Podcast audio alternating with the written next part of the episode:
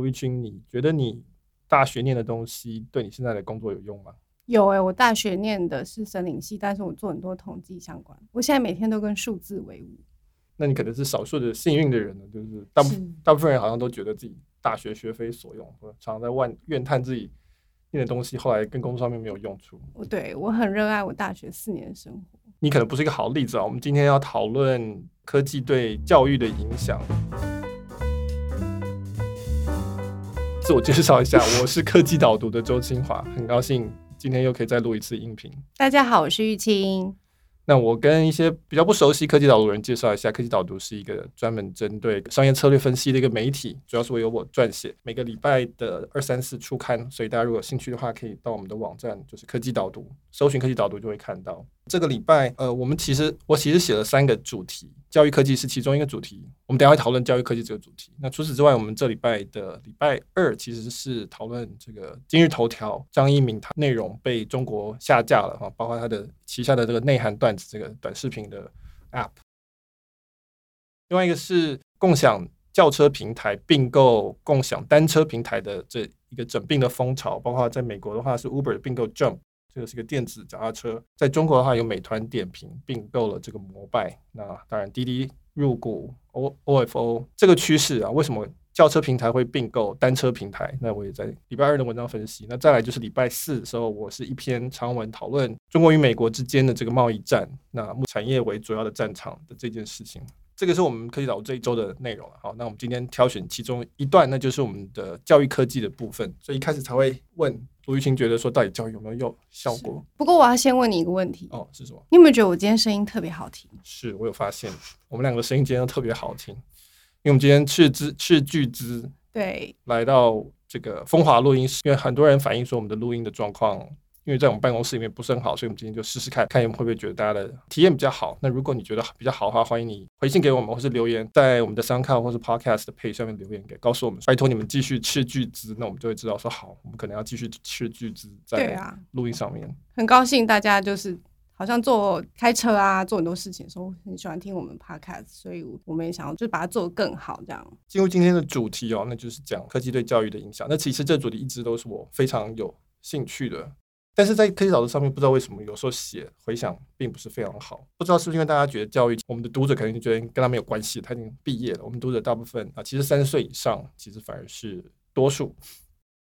那可是我自己一直觉得是呃，教育是一个非常关系重大，不管是关系到国家的竞争力，或是我们个人竞争力的，都是一个很重要的一个产业。呃，也有许多人在投入这方面的工作。那不止，可是，在台湾其实这个声量其实也是有，也有人在投入这方面，用科技来创新教育的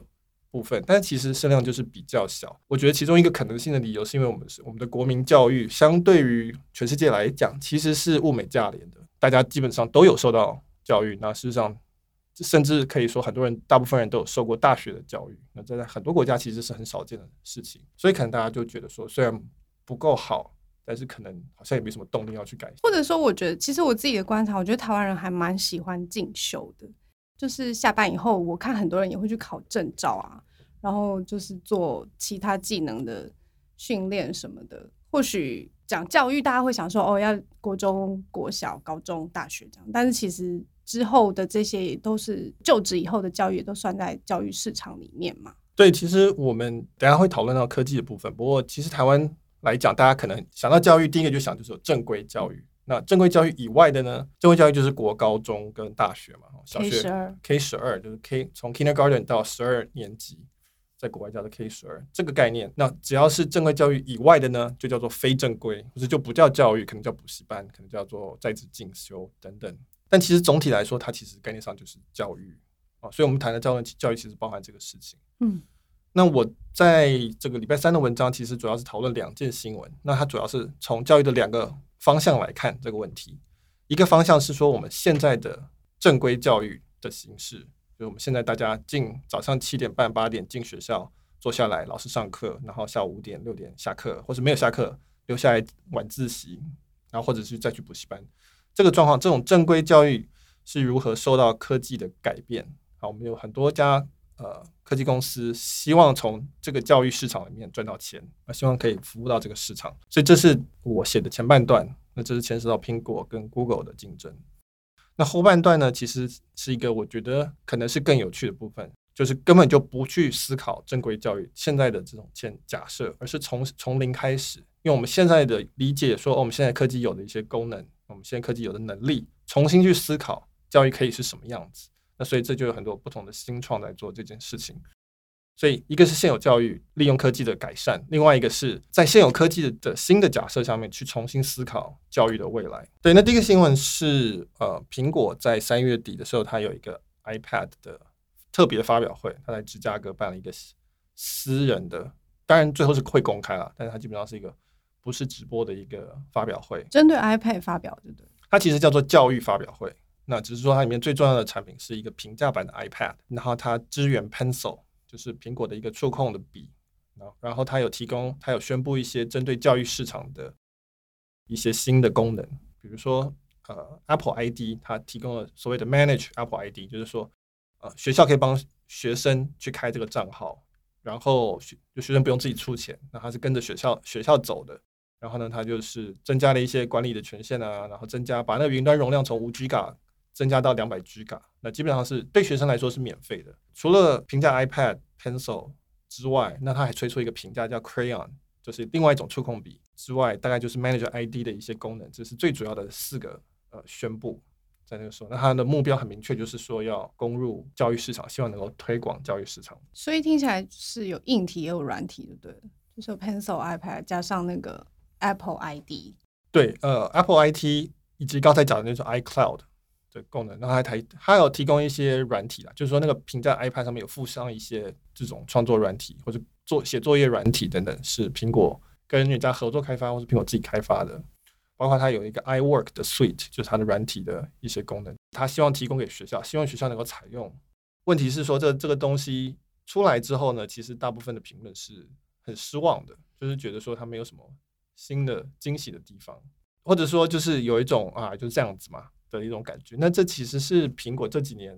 的发表会常常碰到的一个问题，大家都觉得，因为大家对苹果期待其实很高的，在至少在美国的教育市场，其实是 Google 的 Chromebook， 我们如果单纯讲装置来讲，其实 Google Chromebook 的占有率是很大的，有人估计是大概到六成左右。那所以苹果在这方面其实是一个落后的人。那这其实是一个很奇怪的状况，因为 iPad 其实是最早端出来的嘛，贾伯斯在二零一零年端出来的，那个时候贾伯斯就已经想说要用苹果的平板来取代课本，到现在已经二零一八年了，反而最后目前的胜利者在装置这一端其实是 Chromebook。 对，这听起来蛮有趣，因为那个我之前有看人家分析说，其实对于学生来说，他看到 Chromebook 他反而会有一种要工作的感觉，他好像要学习，他好像这样，然后 iPad 会给人家有一种要游戏要要来玩，从不同的情境里面学习的样子，所以感觉我还以为 iPad 会比较受欢迎。对，我们我们深入讨论这个事情之前，我们要先先理解一下这个台湾跟美国其实有一个相当大的不同的的环境的状况。你在台湾没有看过 iPad， 或者你也没看过学校发 iPad 给学生，或者是看到很多学生带 iPad 进学校，这是这个这听起来是有钱的学校才会发生的事情。那我们在大学里可能会看到很多的 MacBook，或者看到很多的、呃、当然我可能是也是一样，它也这个也是有经济上财务上 的, 的比较，然后你也会看到很多的、呃、notebook P C、哦、那可能是平价的，或是可以适合玩游戏的，那可能就是 P C。 P C 跟 MacBook 大概在大学这个大家可能大部分人人手一台、嗯、至少都有一台电脑，但是你在国高中或是国小，你很少看到 iPad 或是 Chromebook 这些东西。所以我们现在讲的这情况是有一点以开发国家的教育市场的状态，有钱学校有钱可以去买 iPad 送给学生的，那一台 iPad 他说学教育学生价大概是两百二十九块美金，所以也快要接近上万元。那所以我们这个这个这个差别要先理解，说这个目前在台湾，我们如果讲台湾市场的话，如果是这两家公司，我觉得我我会赌这个肯定是 Chromebook 会占有率会更高的、嗯、因为大部分学生没有那么多钱花在这上面。但是有一个重要的一点是台湾跟美国是接近的，就是大家都人手一只手机，每一个学生都会有的电脑其实首先是手机、嗯、然后但是然后再来才是说有些学生可能会有电脑、嗯、那当初一开始大家都是觉得说哦，用平板取代教科书，至少教科书可以减轻重量。我不知道你有没有这个经验，但是我的经验是我从国小就觉得我的背包非常的重，然后背得很累，然后国中、国小、国中、高中，这事情都没有改善，其实到大学也没有改善。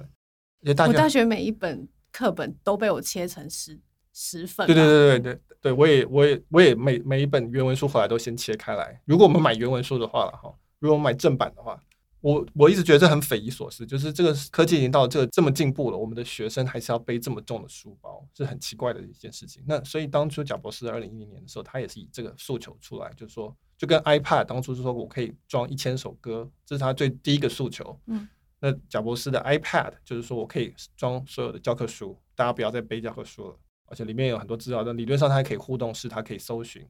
它有很多它的优点。那结果，但是到现在还是没有，还是没有真正的普及，因为大家发现说，其实拿书还是有纸本书有它的很多优点，比较好写笔记，比较好翻阅，它比较有一种顺序的感觉。它的目录从它的纲要跟这个这个分类是纸本比较呈现的出来，那在电脑上面其实还没有。对，主要还是都用书本。你刚刚说到每个学生都有手机这件事情，我反而想到另外一个例子，就是好像是说以前有呃美国的学生很喜欢玩 Snapchat， 然后所以他们就会那个教授啊就一直他他是教心理学的，他一直很想要让学生理解他在讲什么，但学生都不理他这样，所以他就最后用 Snapchat， 然后 Snapchat 是月后积分，他就把他的东西全部都上传到 Snapchat， 然后就硬是出现在同学的手机里面，结果反而那个效果很好，他们反而就会都在那个上面阅读。对，我我觉得其实这是一个好的例子，就是说我文章里面至少这一部分讨论的是说科技要怎么样去服务现有的教育的市场，那它还是在现在的教育的概念上面去做，所以我用电脑去取代教科书，但是教学的形式基本上是一样的。嗯，它其实没有真的利用到说一些因为科技而可以产生的新的行为，它其实在用新的东西替代旧的东西，但是还是同样的行为，还是大家还是同样形式。但是你说教授用 Snapchat， 所以这东西你看完就没有了，那你一定要看，不然的话。对，他还给他们一个诱因，他说这是考前预习，就说你明天就要考试，我今天才上传这个。对，所以他就有很强烈的，然后又只能看一次，那你只能看一次，然后你看完会有记录，我会看到说有谁看过，我知道哪些人没有看过等等。那这个是因为科技能力而产生出新的教学的行为，那这个其实是、呃、更有趣的东西。那目前我刚刚提到的像是 Google 或是苹果，他们比较还是说是用一个既有市场的概念在做，还有以前的 Microsoft 的 P C， 以前有所谓的 Netbook， 台湾叫小笔电，也曾经红过一阵子。那概念上也是说基本上有了网络，所以大家的电脑不用那么强，运算效果不用那么强，我们可以只要做文书处理就好，那很适合当学生的一个替代教科书的东西。那这个这个东西后来也没有真的红起来，那其实它都是希望去取代一个东西，就是书，但是缺乏了很多周边的资源，所以最后就没有办法真正的普及。所以我也后来在那个文章里面我提到是说，为什么苹果的这个做法目前为止它最后会输给 Google。 我引用了一个夏威夷的一个一个高中的他的那个 I T director， 夏威夷的高中是有 I T director， 他们有他们自己的科技技术的部门的负责人。那他就说苹果的问题是在于说，他就只想卖产装置，他们这公司的商业模式就是卖装置，可是卖了装置后还有很多后续的维护是需要有人去经营的，有人对口的。那可是苹果基本上没有诱因做这件事情，因为他的赚到的钱已经赚完了。比如说我买了这个装置之后，我如果要更新什么软体，我希望或者我要去增加一些功能，或者我要跟学生沟通，因为其实教育市场跟个人市场不一样，个人就是一个人用，我用我的手机，苹果只要照顾好我就好了。可是教育是你还有老师，还有 I T director， 还有学生，还有学生家长，那这些东西每一个人都有不同的需求，但是苹果不会处理这个东西，他不擅长处理说有这么多人跟他讲说我需要这个我需要那个，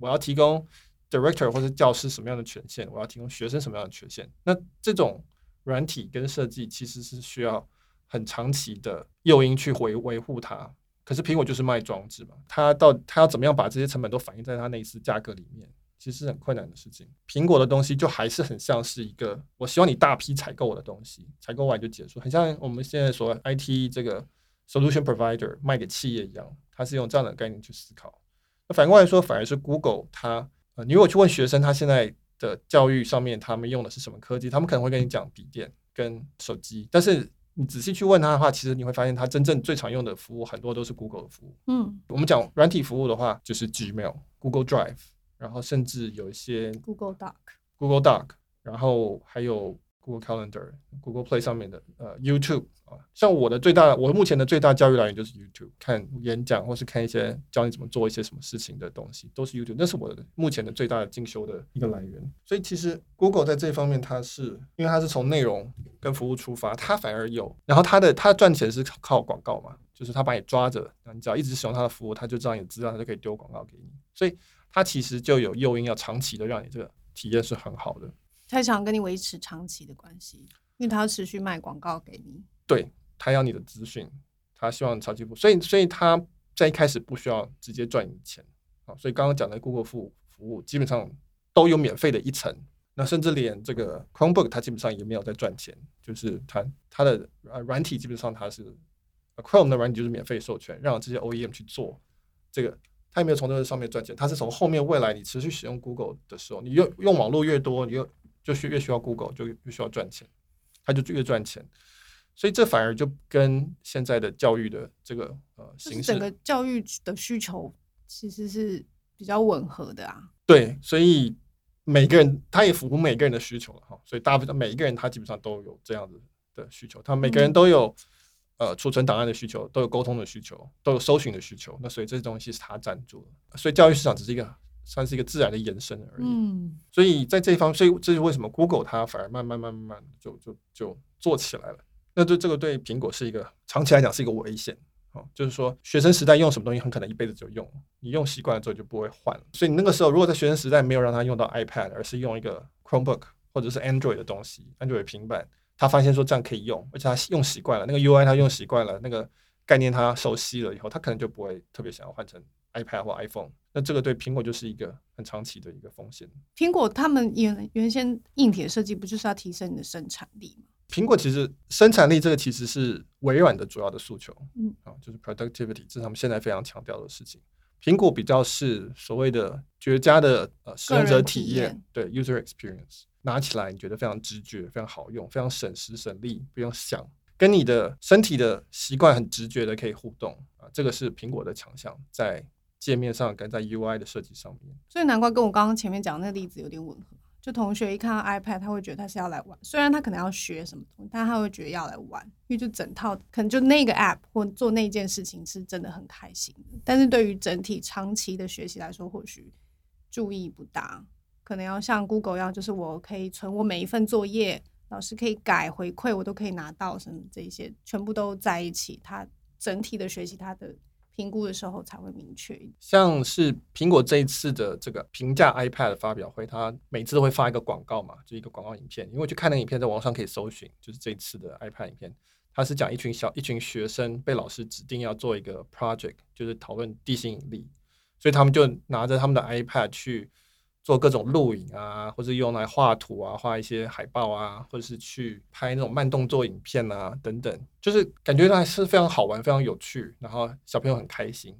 呃、但是实际上交代的其实 它, 它最强大的一个吸引力是这些学生很开心，你觉得这东西很好用、嗯、方便，但是它没有交代到说后面学校怎么管这个系统，教师要怎么样去交代提供这个这个作业，然后怎么收回来改等等的，这是后面很后后端很多的这种牵涉到很多角色的这种协作，它还是没有，它还是苹果还是 focus 在它擅长的东西，那就是使用者的从装置上面得到那种立即的满足跟体验，那这当然是它的强项。那但是对于学校来讲，因为它采购的人其实并不是学生，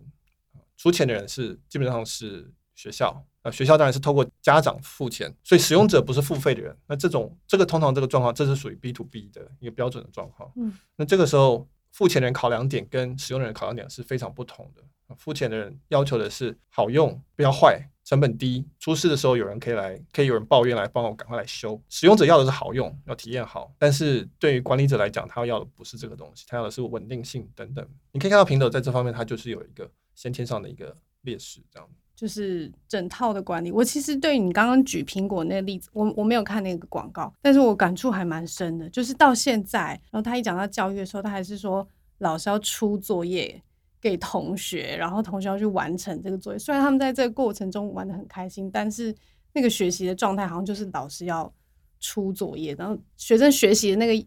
动机跟诱因好像都反而没有被考虑在里面了。对，那就是我们刚刚讲的那有什么像什么样的状况是因为新的科技而可以发展出新的教育的模式呢？就说也许现在不再是老师出作业学生上课。对啊，我刚刚提的那个 Snapchat 也还是说哦，老师因为要考试，他就是要考高分，所以他就要赶快去看这个，他的所有的学习就是为了要考高分。老师出了作业，我要完成这个作业，这样好像，所以每次一讲到学习，大家就是会觉得啊，很累，很辛苦这样。对，其实我们其实我们如果稍微往后退一步，就是我们去更巨观的看的话，其实教育基本上就是。一个人 一, 一个人或一群人把资讯交给另外一方 ，OK， 不管是他的资讯是某一种背诵的知识，还是某一种计算的方式，还是 一, 一个模式或是一个观点等等，基本上就是由 A 传到 B 或者一群 B， 这个是教育。所以教育并不是说一定是要一个老师在那边在教室上面跟着五十个学生上课，这种才叫做教育。所以我们现在看到科技，我其实觉得科技在教育市场上面冲击最大的不是老师跟学生用什么课本做事、嗯、而是说这个传递的过程。所以比如说我们讲线上大型教育课程 MOOCS， 那就是一个老师上有上万的学生全部都在线上，那所以这个这个传递方式是现在我们在下一辈的学生呃，或是我们的小孩可能就觉得非常的合理，就是说我为什么要去上一个我当地的私的一个小学校的一个不太好的老师，假, 假设他是一个不太好老师的课，那我还要花我还要去每天早上去那边上课，然后再回来，有很大的时间成本，然后也许上也不好。我为什么不能够直接在线上就可以上哈佛大学或是台湾大学北京大学最厉害的人上的这个课？所以那我如果学的不好，那其实也我可能就不用上这个课嘛，就上别的那个、嗯、别的我有兴趣的课就好了。所以换句话说，我们传统的科系的概念可能现在也不是很合理、啊、当初有科系的概念，科系的概念是大学的分系或是高中的分组，我们高中的时候分一二三四类组，我不知道现在还没有分。那有四类？有啊，有四类啊，有农，我记得农业相关的是四类、嗯。这个问题很好，为什么要分四类？为什么不分一百类？那为什么是分四类？那这其实是一个很一个很传统的，我们讲制造业或者农业时代的一种概念，就是说哦，你们这个叫文法商，你们叫做 engineer 工程，然后你这个是三类组什么生物相关，这非常的莫名其妙的分类法，就是说，那这是因为。过去是由上而下去定这个资源，就是因为我们必须要分配说哪些老师教什么东西等等，就像哈利波特里面要把人分到四个学院一样，我们要把人分成四类、哦、就像血型一样，就是这样我们才能够有一点点的专业化，就是 specialization、啊、但是又是在我们成本可以掌控的状况之下去做。但是在现在网络的好处就是说选择性无限嘛，然后你想要什么时候上就什么时候上，你想要上什么就上什么。那我们为什么需要科系呢？科系其实它现在就变成是最重要的功能，就是所谓的认证嘛 certification， 就是说哦好，你的你上了这些课程代表说你有电机系的能力，毕业的能力，那这就好，并不是代表说你一定只能上电机系这些课，你不能去上别的。你如果很厉害你可以上一百个课，就 那, 那当然好、嗯、你如果不够厉害那你就只上十个课，但你把它好好念也很好，我不需要去规定你说你只能你一定要去一个你不喜欢的系或是没有兴趣的系。所以我我觉得其实科技在教育市场上的影响，教育的影响更大的一部分是在于教育本质上怎么进行，而不是在那个装置上面。装置上面装置上面是对现在的科技公司有影响，对它的营收有影响，所以我们有兴趣，我们想知道他们解决这个从 B to C 转换到 B to B 的问题。但如果是讲教育的话，我其实觉得现在是非常兴奋的一个时期，非常非常多的新的变化。你文章里面不是举了一个你很热爱，从去年开始就一直在关注的新创？对，我这边呃，我在文章里面提到了一个呃一个学校叫做 Lambda School， 它其实比较类似我们的叫做职业训练学校，它是 coding 的 bootcamp， 就是如果以台湾的分来讲，这叫巨匠补习班、哦、就是教你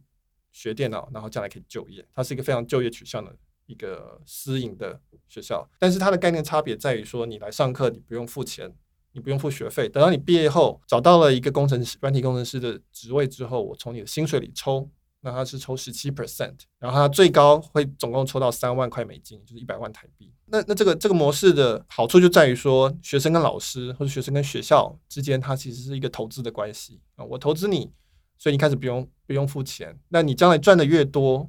那我回收就越快，而且我最高可以回收一百万。它一般这种行情价，在这种市面上这一类型的城市设计的学院，在美国的行情价大概是一万块美金到一万五左右，就是大概三十到四十五万。那可是它的回报可能是一百万台币，就三万块美金，它最高收三万块美金，那所以它的 upside 就很高，那当然它的风险很高，它在你你上课的时候就是它的风险嘛，它要承担那个成本，所以我觉得这个这个是一个很值得期待的一种概念。我们前面讲的一个是说，哦，他们可能没有真的很解决学生为什么要学习的动机，他可能就是只想学这五种，但是学校就帮他排了十五种，剩下十种他都不，他其实不需要，他学的也不会比较好，这是动机的角度。然后另外可能就是你讲的，他已经很想学这个了，但是他的风险在于他可能要贷款，然后又要成本很高，要花费一大笔钱，而且还不一定找到最好的老师。你有文章也没有提到他们提他们提供的师资是 Harvard、Stanford 来的老师什么的，所以他就是解决了我想要学程式设计，但是我可能要负担很高昂的学费的这一件事情。这 就, 这就是从 学, 学生的角度出发嘛。对，我们如果看看，我们比较一下台湾现在的学生，好，大学生，我假设去上一个，呃、我不知道现在怎么分发，啊，但基本上它还是照一个 ranking 的概念，就是说有一个某一种成绩标准，然后呢，你到了哪个成绩标准，你就可以去上哪个，你有你就有一些选择。那如果说你的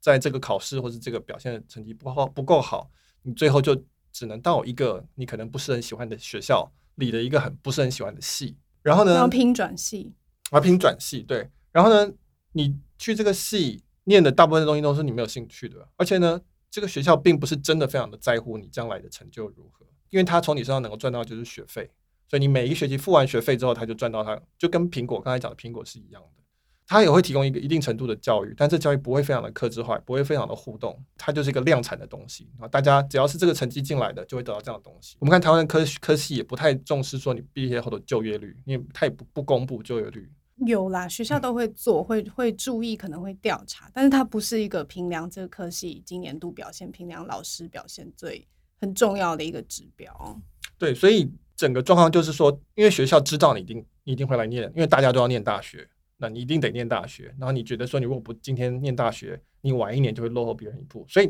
他不愁没有学生，不管那个学生的成就如何，赚到他的学费就好了。那这个这个这整个过程，然后大部分人，我讲的是台湾百分之七十的人最后都是学费所用。我们所谓的学费所用，就是像我是念动物系的，现在在这里做科技分析，你是念森林系的，那你现在来做 marketing， 然后协助我们开发媒体产品，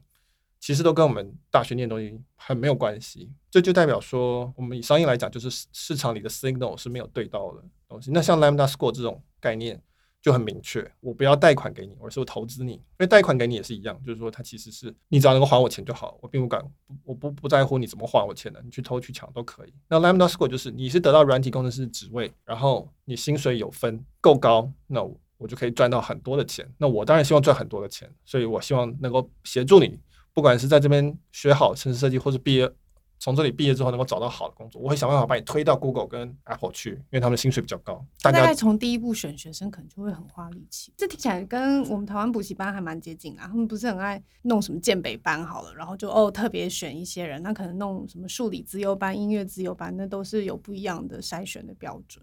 对，我每次经过南洋街就会看到各式各样的榜单嘛，用用都一定是用书法在红色的海报上面写说谁谁谁恭喜谁谁谁登上建中，或者恭喜谁上台大医科等等，因为他们他们有，因为他们跟同学是一样的，啊，同学就是想要上这些。对 对, 对，他们其实比学校，其实比大学要更有商业的，比较更更尊重这个学生的意愿一点，他比较知道学生要什么，然后努力去提供他。或家长要什么？或家长要什么？他们其实是真的在乎客顾客的需求的的单位。呃，除了 Lambda School， Lambda School 是我在分析二零一七年 Y Combinator 的那一届的新创团队的时候提到的。我刚刚去检查一下，发现二零一八年，就是我今年写的 Y Combinator， 有另外一家公司叫做 Pathrise， 他做的事情是类似的。那他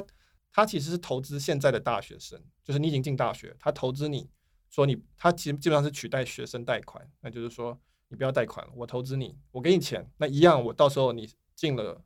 好的工作之后，我从你薪水分。所以换句话说，它是一个取代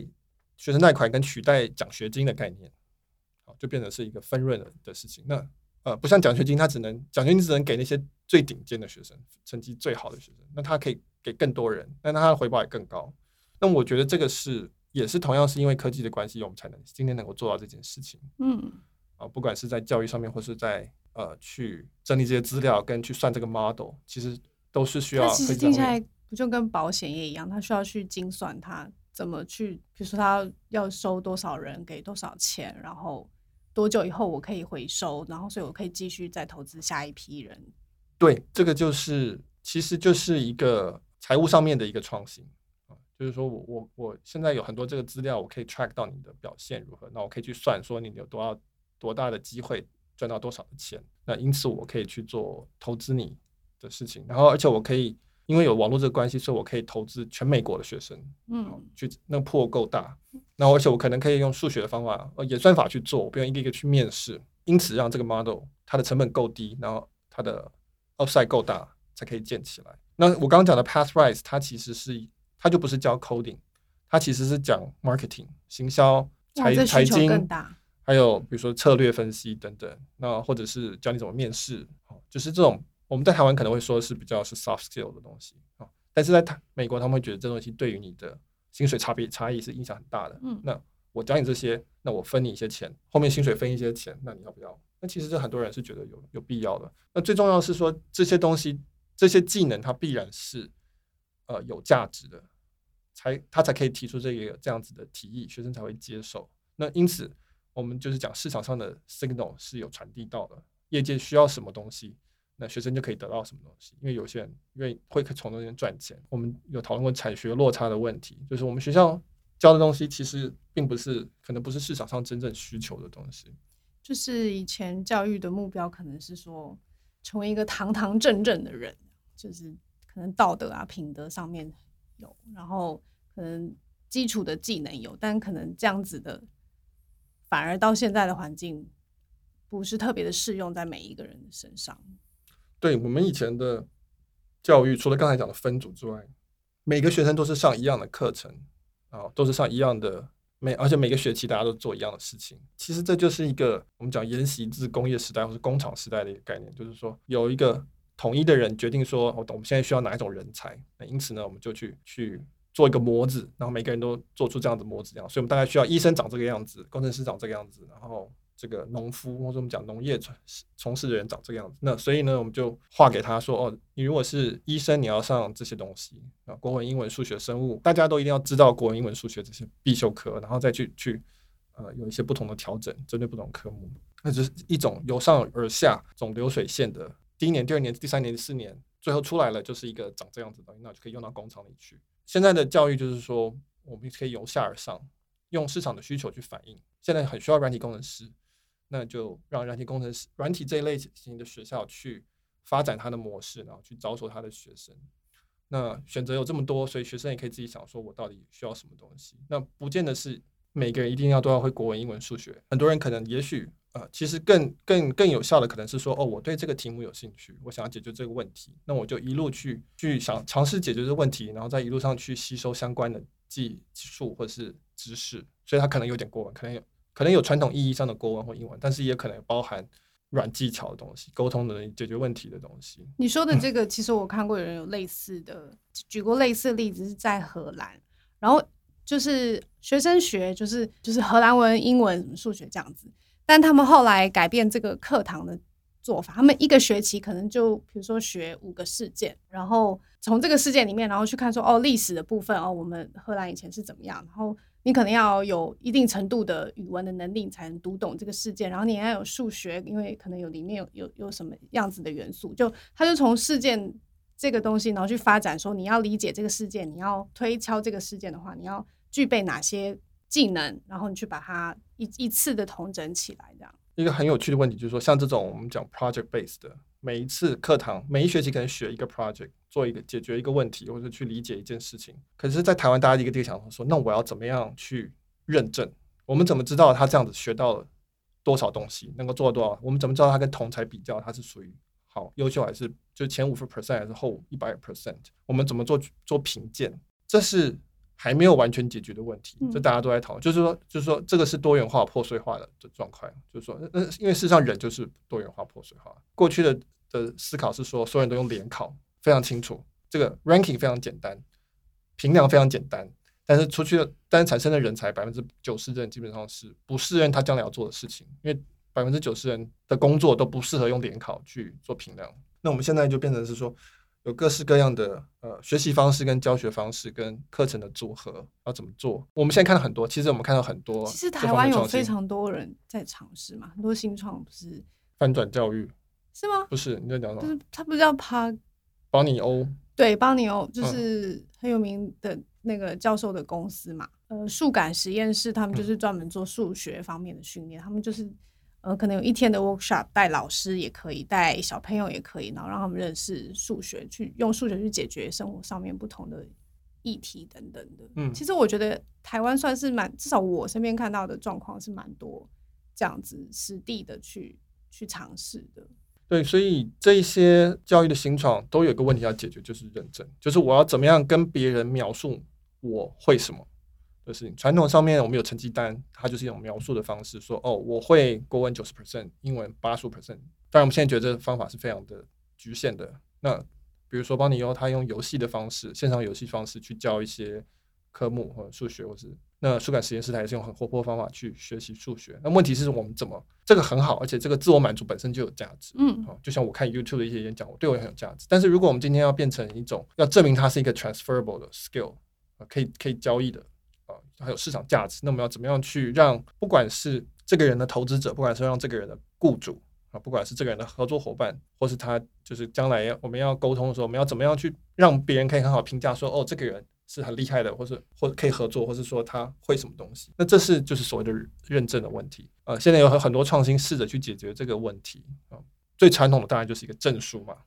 No， 你说像在 LinkedIn 上面会看到我有什么什么证书，或者证照、证书，对对对，很多很多很多组织就是靠发证书、证照来赚钱。那这个这个是是是，有些是所谓的品质的证照，就说哦，这个东西摔一百次不会坏，那这个是一个品质。那有些是流程的制造，好、哦，它这个流程符合某一种种种原则，这个工厂符合某个流程的原则，这也是一种证照。那还有现在还有什么产销履历，这个水果它一路上面是经过了哪些处理，那就是透明化，我不认证，但是我告诉你 一, 一切你自己看，那这也是一种认证方式。所以我们现在也看到很多人在尝试这个事情，比如说我们刚刚讲的这几个班、啊、这几个 Lambda School 或者 Pathrise， 它就是跟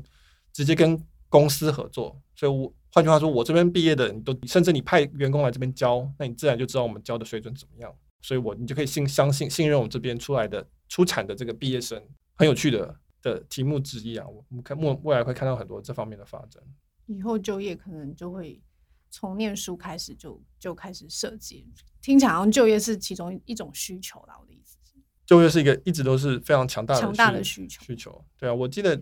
最后提到就是我记得以前我看到一个高中毕业生，他给我看他的履历，虽然他们也要跟我面试，上面全部都是写他上了哪些公开课程，线上公开课程，然后修完，然后上面会写说哦有多少人参加，多少人修完，然后他完成了多少作业等等，然后可能是什么科目啊，不管是可能是人文的，也可能是技术上的东西。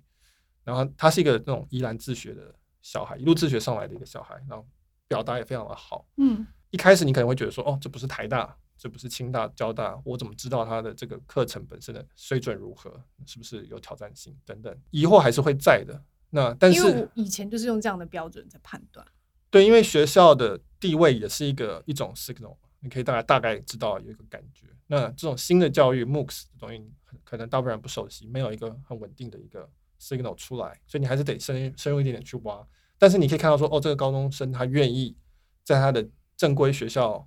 之外，他们有上过正规学校，但他自己会去主动去组合出这种这些课程出来，本身就显示了一定的主动积极跟求知欲，所以这就是一个这是一个很好的 signal。 我相信呃，甚至应该说我鼓励如果比较年轻的听众要去积极的想这个事情，千万不要被你现在所念的书而受限。至于说比较大的听众哦，跟我同年纪的听众，那其实我觉得现在是一个很幸福的时候，就是你可以学很多东西，没有任何限制，上网就有机会，上网就有各式各样的东西。你最近购买的课程是什么？呃，我知道你很爱买课程。我前一阵子买了一个在 Master Class， 就是美国的一个课程，然后是一个很知名的作家的写作课程。嗯，我付了钱，写作一个是很热门的写剧本的课程。嗯，对，我付了钱我完全没上过，我有这个问题，我很容易冲动消费，但是我这个恒心不够，那所以各位请要记得还要恒心才行。大家可以督促他，希望他分享写作心得的话可以来信告诉我们。